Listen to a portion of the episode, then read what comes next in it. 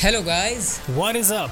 मेरा नाम है रोहित। और मैं हूँ आयुष। डब्ल्यू हो या फिर all elite wrestling breaking news honest opinions या हो कोई बैकस्टेज सीक्रेट रेसलिंग से जुड़ा सभी मसाला। क्योंकि आप सुन रहे हैं असली अखाड़ा। तो गाइज़ वेलकम है आपका असली अखाड़ा पॉडकास्ट के एक और नए एपिसोड में। और आज इस वीडियो में हम लोग सेलिब्रेट करने वाले हैं हमारे tribal chief universal champion Roman Reigns के 365 डेज़ से ज़्यादा का जो यूनिवर्सल चैंपियनशिप का उनका रेन हो चुका है। आज इस वीडियो में R O M A N R E I G N S Roman Reigns पूरे जो लेटर्स मैंने अलग अलग बोले, इन सबको हम अलग करने वाले हैं। मतलब रोमन रेंज के जो पूरे कैरेक्टर्स है, उसकी लेयर्स को खोलेंगे। इस पूरे एक साल के अंदर उन्होंने क्या कुछ किया? पहले मैं सोचा था इसके बारे में मैं अलग से वीडियो बनाऊँ, लेकिन मुझे लगा, भाई डिस्कशन का इतना अच्छा पॉइंट है, आयुष मेरे साथ है तो क्यों ना इसके बारे में डिस्कशन की जाए? तो आयुष, क्या इसके बारे में बहुत सारे थॉट्स हमारे दिमाग में और डेफिनेटली मज़ा आएगा इसके बारे में आज बात करके। बिल्कुल, बहुत ही ज़्यादा और आई थिंक कि हमको मतलब पिछले समर स्लैम की वो बात है जब रोमन रेंस वापस आए और किसी को एक्सपेक्टेड नहीं था और अब समर स्लैम फिर से निकल के गई है तो आई थिंक ये पूरा एक साल रहा है। इसमें रोमन रेंस जो हमें अलग से बिल्कुल नए रोमन रेंस देखने को मिले हैं बहुत एंटरटेनिंग रहा है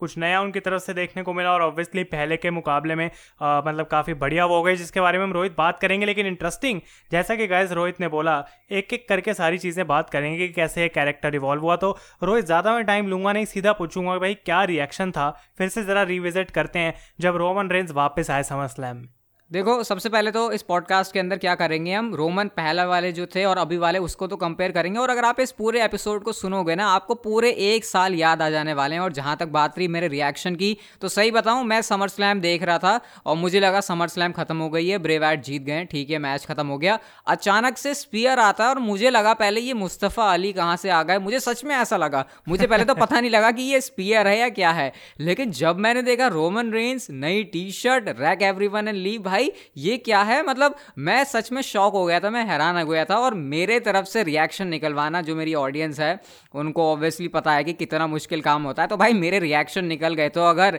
आयुष मेरी तरफ़ से रिएक्शन निकल गए तो कहीं ना कहीं डब्ल्यू डब्ल्यू ने कुछ तो ऐसा कर दिया कि जो था हैरान करने वाला। तो डेफिनेटली मेरा रिएक्शन तो इस समर स्लैम में इस समर स्लैम में बिल्कुल पोलर ऑपोजिट देखने को मिला। Brock Lesnar as a face वापस आ गए तो आई थिंक उसका ऑपोजिट कह सकते हैं कि रोहन से एक्सपेक्टेड नहीं था कि वापस एज अ हील आएगा। और वो जब हुआ तो भाई मुँह खुला का खुला रह गया और सबके दिमाग में एक ही बात था यार रोमन तो वापस आ गया उसकी तो खुशी है लेकिन क्या हील है?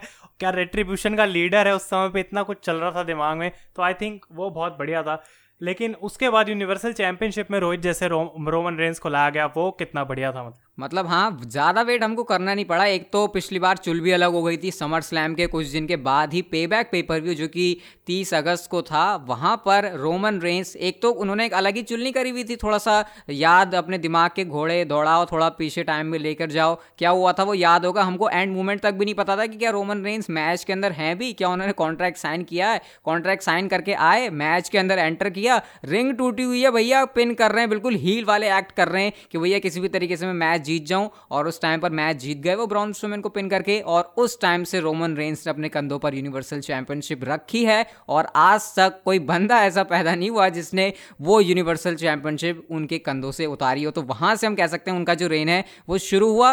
क्या रेन की स्टार्टिंग अगर हम देखें आयुष, क्या मतलब मैं यहाँ पर थोड़ी सी कमी कहूँगा रोमन रेंस की जो रेन मतलब जो चैंपियनशिप विक्ट्री थी ना, वो थोड़ी सी फीकी नहीं थी, या मतलब थोड़ी सी कमी नहीं है क्या यहाँ पे?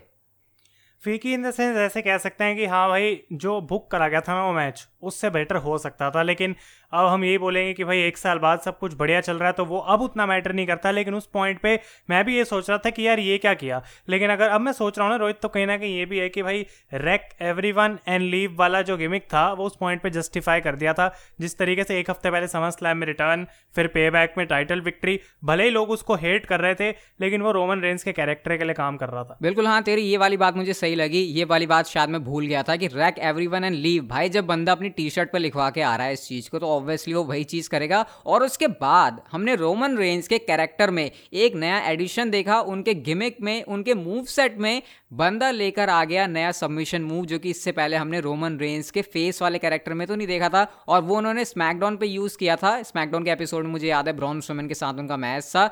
उन, वहाँ पर हमको याद है कि उन्होंने इस सबमिशन मूव का बाद में जाकर यूज़ किया था। तो इसके ऊपर कैसा थॉट था? हम हमेशा कहते थे कि रोमन रेंस के पास कोई मूव नहीं है सबमिशन तो सबमिशन मूव जब वो लाया अपने कैरेक्टर के अंदर तो उसके ऊपर क्या मतलब थे रिएक्शन मेरे हिसाब से भाई मतलब बहुत बढ़िया था वो, क्योंकि अगर रोमन रेंस बेबी फेस को हील से अलग करना था तो कोई एक ऐसा एलिमेंट क्लियरली दिखाना था कि हाँ भाई, ये बंदा कुछ अलग करता है। इसके पास कोई और तरीका है अपने अपोनेंट्स को अब मैच हराने का। और जो सबमिशन वाला आया ना, जिस तरीके से ब्रॉन स्ट्रोमन को हरा दिया भाई बड़े प्यार से, और यूनिवर्सल चैंपियनशिप रिटेन कर ली आई थिंक वो रोहित बहुत बढ़िया था, क्योंकि अब स्पीयर सुपरमैन पंच ये सब चीज़ें तो हम चार साल से रोमन से ऑलरेडी देख रहे थे। तो अगर हील रोमन वापस आके वही मूव लगा के जीत रहा है तो क्या अलग था? मतलब बस लगता हाँ हील है।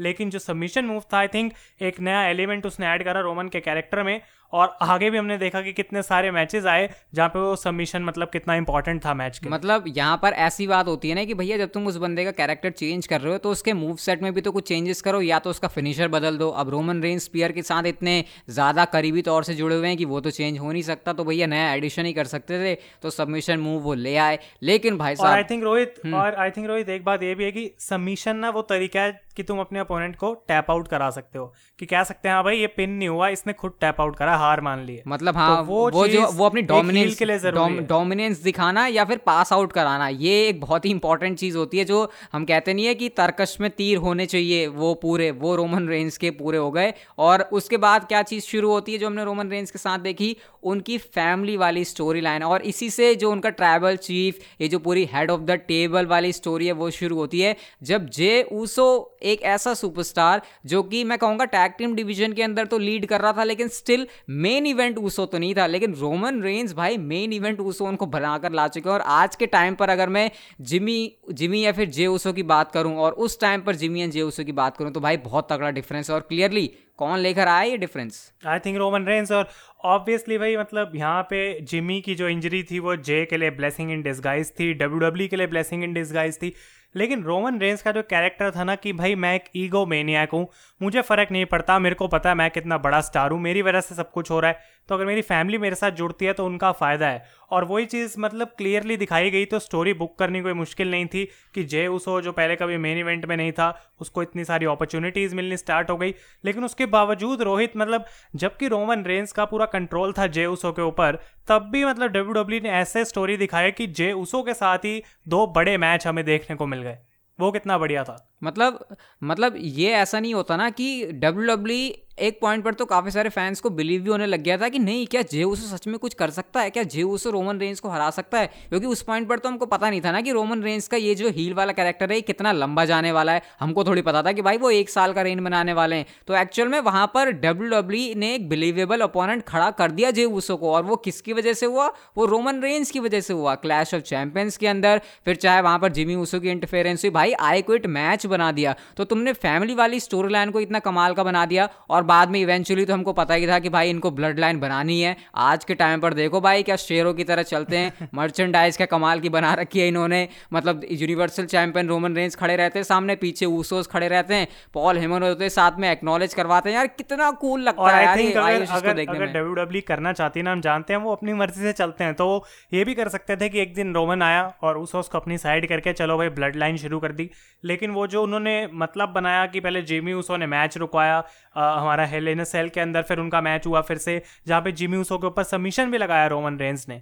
और फिर मतलब ज़बरदस्ती कोई चारा नहीं था उस उसके पास रोमन को ज्वाइन करने के अलावा, क्योंकि वहाँ पे उनको सक्सेस दिख रहा था और कहीं पे नहीं। और रोमन रेंस को जिस तरीके से मतलब मैच के बाद हमने देखा, भाई गले में माला वगैरह डाल के किस तरीके से उनको हेलिन सेल में दिखाया गया कि भाई ये जो बंदा है, इस मतलब इस छोटी फैमिली का नहीं, बल्कि पूरे समोन फैमिली का इस समय जो है वो काइंड ऑफ़ गॉड बन चुका है।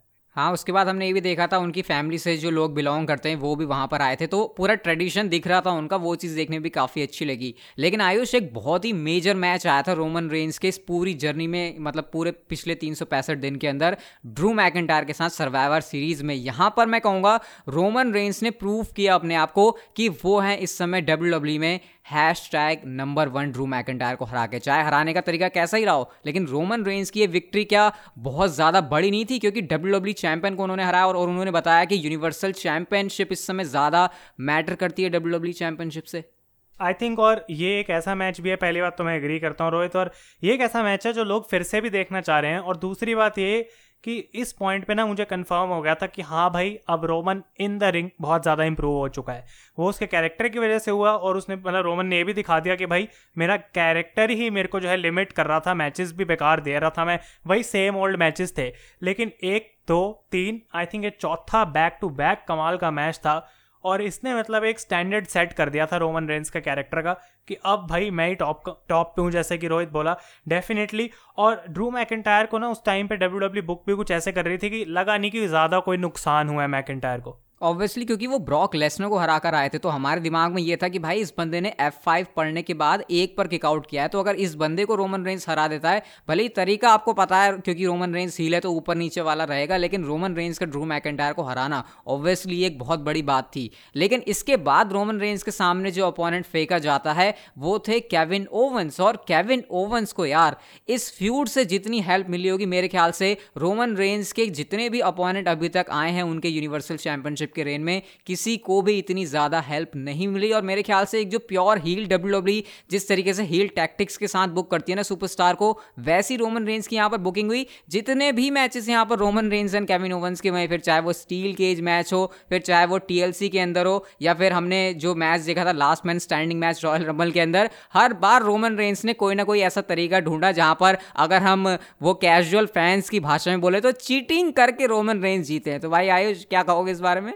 और और पता है रोहित, कमाल की बात क्या है कि डैनियल ब्रायन की जैसे हम बात करेंगे अभी तो वो एक ऐसा सुपरस्टार है जो हमेशा से ओवर है क्राउड के साथ, हम जानते हैं वो टॉप बेबी फेस है तो वो स्टैंड कर सकता है रोमन के अगेंस्ट केविन ओवेंस ने भी वो चीज़ पहले करी हुई है, लेकिन डैनियल ब्रायन जितने लेवल पे नहीं और ओवेंस को जबकि इससे फ़ायदा भी हुआ आई थिंक कि ओवेंस को क्राउड इतना पसंद कर रहा था ना एक पॉइंट पे, और क्योंकि तीन बैक टू बैक मैचेस इन दोनों के बीच में हुए तो लोग चाह रहे थे उस पॉइंट पे कि भाई ओवेंस ही ओवेंस ही वो बंदा होगा जो रोमन को हरा दे, शायद फॉर द यूनिवर्सल चैंपियनशिप और हर बार रोमन जीत रहा है, हर बार जीत रहा है, और फिर रॉयल रंबल में जिस तरीके से वो थोड़ा बॉच तो हुआ, लेकिन तब भी रोमन रेंस जीत गए।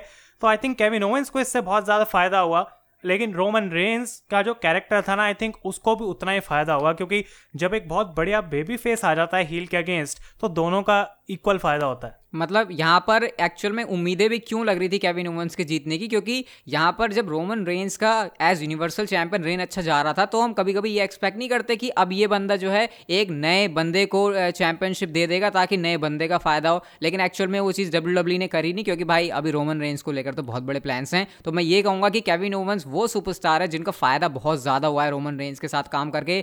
लेकिन अनफॉर्चुनेटली मुझे ये भी कहना पड़ेगा कि डब्ल्यू डब्ल्यू ने जो केविन ओवंस का मोमेंटम है, वो बिगाड़ ज़रूर दिया। अगर वो उसको बनाए रखते तो शायद वो एक बहुत बढ़िया चीज़ रहती। लेकिन हमारे यस मूवमेंट वाले डैनल ब्रायन आते हैं नेक्स्ट रोमन रेंज के सामने। और जब डैनल ब्रायन सामने आया, तब लगा एक्चुअल में कि भाई अब बहुत बड़ा थ्रेट आ चुका है रोमन रेंज के सामने। क्योंकि हमने देखा, जब एलिमिनेशन चेंबर के अंदर आते हैं रोमन रेंज के सामने डैनल ब्रायन तो भाई क्या सीन बना? रोमन रेंज के सामने जब वो आया तो एलिमिनेशन चेंबर पहले तो मैच जीते वो लेकिन उसके बाद ठीक रोमन रेंज डैनल ब्रायन के सामने आ गया और मेरे को याद आता शायद एक मिनट छत्तीस सेकंड के अंदर उन्होंने मैच में क्या कर दिया? बिल्कुल खत्म सा कर दिया डैनल ब्रायन को उन्होंने अपना सबमिशन लगा दिया और वही वाली फीलिंग आने लग गई कि भाई ये बंदा वही चीज़ करने लग गया जैसे पहले डैनल ब्रायन को वो नहीं दिखाते थे अंडर कि भाई इसके साथ ज्यादती हो रही है। हम्म। तो वो फीलिंग आ गई कि भैया अब डैनल ब्रायन पक्का हराएगा। तो उसके बाद फिर जब नेक्स्ट मैच हमने देखा तो डैनल ब्रायन ने ये कहा था भाई मैं तेरे को सबमिट करवाऊँगा ही करवाऊँगा। ये चीज़ मुझे याद आती है और तब मुझे पहले मतलब और पता है और अगर एक चीज़ हम देखें स्मैकडाउन पे रोहित तो ये शायद लोग इतना सोचते नहीं है लेकिन उस पॉइंट पे जो स्मैकडाउन का रोस्टर था फिर अब भी जो है कितनी कमाल की बात है कि टॉप बेबी फेस अवेलेबल था वहाँ पे, जो कि मतलब रोमन रेंस को अच्छी फ्यूड दे भी पाया। यही आई थिंक अगर रॉ का रोस्टर होता तो थोड़ी बहुत दिक्कतें डब्ल्यू डब्ल्यू को होती है एक अच्छा अपोनेंट मतलब रोमन के अगेंस्ट डालने में। लेकिन डैनियल ब्राइन वाली फ्यूड डेफिनेटली मतलब ऐसा लग रहा था कि ये बंदा भाई कितना पेल लो इसको कैसे भी हरा लो, ये हार नहीं मानेगा। मतलब इसको फिर रीमैच पे रीमैच चाहिए, ये मतलब किसी भी हद तक गिर जाएगा, अपने आप को एम्बेरस करा लेगा लोगों के सामने। लेकिन उसका एक गोल है भाई रोमन रेंस को हराना। तो आई थिंक वो बहुत बढ़िया बात थी और ओवेंस की तरह हम जानते हैं कि ब्रायन को जबकि उतनी मदद की ज़रूरत नहीं थी यहाँ पे, लेकिन डेफिनेटली एक क्लासिक फ्यूड थी मेरे हिसाब से। और ब्रांड ने वो चीज़ करके भी तो दिखाई। अब भले ही वो चीज़ डब्ल्यू डब्ल्यू के रिकॉर्ड्स में नहीं नोट होती, लेकिन रोमन रेंस ने टैप आउट किया था डैनल ब्रायन के सामने। यस लॉक के ऊपर। वो चीज़ रेफरी ने देखी नहीं, वो चीज़ कभी काउंट होगी नहीं, ना वो चीज़ डब्ल्यू डब्ल्यू कभी बताएगी हमको, लेकिन हमको पता है एक्चुअल में वहाँ पर टैप आउट हुआ था। अगर मैं पूरे इन रोमन रेंस के एक साल के रेंज में देखूँ तो ये हम कह सकते हैं एक रॉक बॉटम था जो कि कहीं ना कहीं रोमन रेंस ने हिट किया था। रॉक बॉटम नहीं कहूँगा मैं ऐसे मैं कहूँगा सबसे लो पॉइंट अगर रोमन रेंस के पूरे इस रेन के अंदर देखें कि भाई ये क्या हो गया रोमन रेंस के साथ? रोमन रेंस को इतना वीक कैसे दिखा दिया? चलो, पिटना विटना तो केविन ओवंस के साथ बहुत हुआ था रोमन रेंस का। स्मैकडाउन में रोमन रेंस बहुत बार पिटे थे। लेकिन ये कैसे हो गया? बट ये चीज़ क्यों हुई? ये हमको पता चली कहाँ पर जाकर? रेसलमेनिया थर्टी सेवन में जाकर। और क्योंकि एक्चुअली मैं एक पॉइंट ये भी बोलना चाहूँगा कि रोहन रेंज ने जब टैप आउट करा तो हम कह सकते हैं वो लो पॉइंट था लेकिन रोहित वो भी कहीं ना कहीं एक एलिमेंट है जो कि बेटर उनको हील बनाने में मदद कर रहा था। कि टैप आउट तो करा बंदा पर तब भी पता ही नहीं लगा किसी को तो मैच तो वो तब भी जीत गया। मैच तो that is why is a heel हाँ तो इससे वो जो हील हीट है, वो भी उनको मिली। लेकिन एक्चुअल में बंदा टैप आउट करने के बाद भी कैसे टॉप पर आ सकता है, ये बात रोमन रेंस ने हमको रेसल मीनिया थर्टी सेवन के अंदर बताई। भाई, क्या शाही तरीके से जीते हमारे ट्राइबल चीफ बताया उन्होंने ये चीज़ करके मतलब शाही तरीके से जीते और जैसे पहले समर स्लैम में आने के बाद पे बैक में wreck every one and leave को प्रूव करा था। इस बार क्या करा? Smash them stack them pin them ये चीज़ फिर से लिखी हुई थी भाई टी शर्ट के ऊपर और ऐसा लगता है कि रोमन जब एक नया स्लोगन चुनते हैं ना तो उसको यूज़ भी करते हैं अपनी स्टोरी में, उसकी वैल्यू बढ़ती है और फिर उसको मैच में भी मतलब डाला जाता है कि हाँ भाई मैंने वही करा जो मैंने बोला है। तो वो स्ट्रांग कितना बनता है बंदा उससे? ऑब्वियसली इस चीज़ से Roman Reigns WrestleMania thirty seven के अंदर एज और डैनल बैन को सेम टाइम पे हराकर हमको यहाँ से क्लियर हो गया था कि भाई अब ये बंदा रेसल मीनिया के अंदर नहीं आ रहा तो डेफिनेटली ये जो रेन है, अब भाई ये बहुत लंबा खींचने वाला है। अब यहाँ पर एक साल के रेन से पहले नहीं हारने वाले रोमन रेंस के सामने, चाहे कोई भी बंदे आ जाएँ। इसके बाद हमने देखा कि डैनल ब्रायन को स्मैकडाउन से बैनिश होना पड़ेगा, अगर वो हार जाते हैं रोमन रेंस के सामने और वो रोमन रेंस के सामने हारे भी। और इस पॉइंट पर रोमन रेंस लाते हैं अपना नया थीम सॉन्ग जो इतने टाइम से डिमांड चल रही थी। आयुष, तेरे को कैसा लगा जब तूने पहली बार थीम सॉन्ग सुना था? आई थिंक मुझे काफ़ी पसंद आया था पहले ही पॉइंट से और पसंद इस वजह से नहीं ज़्यादा कि म्यूज़िक क्या कमाल का है या फिर मैं नाच रहा हूँ उस गाने पे। आई थिंक जो पहले वाला रोमन रेंस का थीम सॉन्ग था वो कहीं ना कहीं याद दिलाता था मुझे बेबी फेस वाले रोमन की। और जब ये थीम सॉन्ग आया ना तो ऐसा लग रहा था जो पैकेज है, अब वो कंप्लीट हो गया है। रोमन रेंस के पास नया मूव है, अपना नया लुक है टी शर्ट वगैरह है। एक नया थीम सॉन्ग भी आ गया। तो अब ये रोमन जो है, वो कंप्लीट हो चुका है।